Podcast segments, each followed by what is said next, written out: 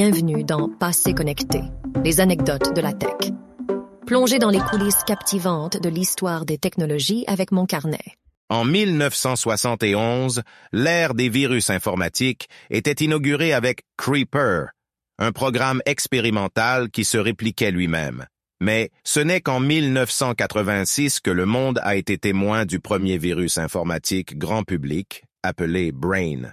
Créé par les frères Bazit et Amjad Farouk Alvi au Pakistan, ce virus était relativement inoffensif. Le but original des frères était de lutter contre la piraterie de logiciels, en particulier de leur logiciel médical. Brain a été conçu pour se propager par le biais de disquettes et ciblait les ordinateurs fonctionnant sous le système d'exploitation MS-DOS et non Windows, qui était encore à ses débuts. La véritable particularité de Brain résidait dans son message caché. Au cœur du code de programmation, on pouvait trouver les coordonnées des deux frères, y compris leur nom, adresse et numéro de téléphone.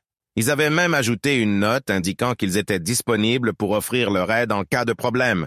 Loin de semer la destruction, ce virus était plutôt une sorte d'expérience sociale et de déclaration contre la piraterie. Son impact sur l'informatique mondiale, cependant, a été profond, marquant le début d'une longue et complexe bataille contre les menaces numériques qui continuent jusqu'à aujourd'hui.